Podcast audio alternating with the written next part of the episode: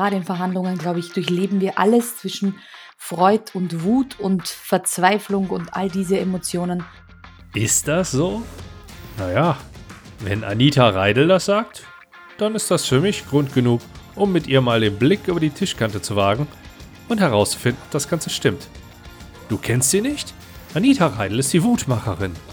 Und was das tatsächlich bedeutet und wie du von ihr in deinen Verhandlungen profitieren kannst, das erfährst du beim kommenden Blick über die Tischkante.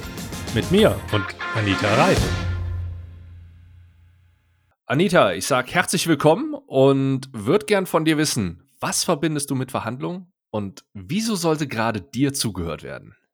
Weil ich glaube, dass es äh, ganz wichtig ist, dass man gerade bei Verhandlungen auch seine Emotionen kennt und weiß, wie man damit umgeht, weil gerade in Verhandlungen, glaube ich, durchleben wir alles zwischen Freud und Wut und Verzweiflung und all diese Emotionen. Und deshalb finde ich es ganz, ganz wichtig, dass man sich eben die Emotionen auch anschaut und nicht nur die Tools und Techniken der Verhandlung, sondern auch, was geht denn da in uns ab? Und was tun wir denn, wenn zum Beispiel die Wut überkocht? Ich glaube, das wird spannend. Und dann hören wir mal rein, wie sich das im Interview anhören wird. Bis bald. Thank you.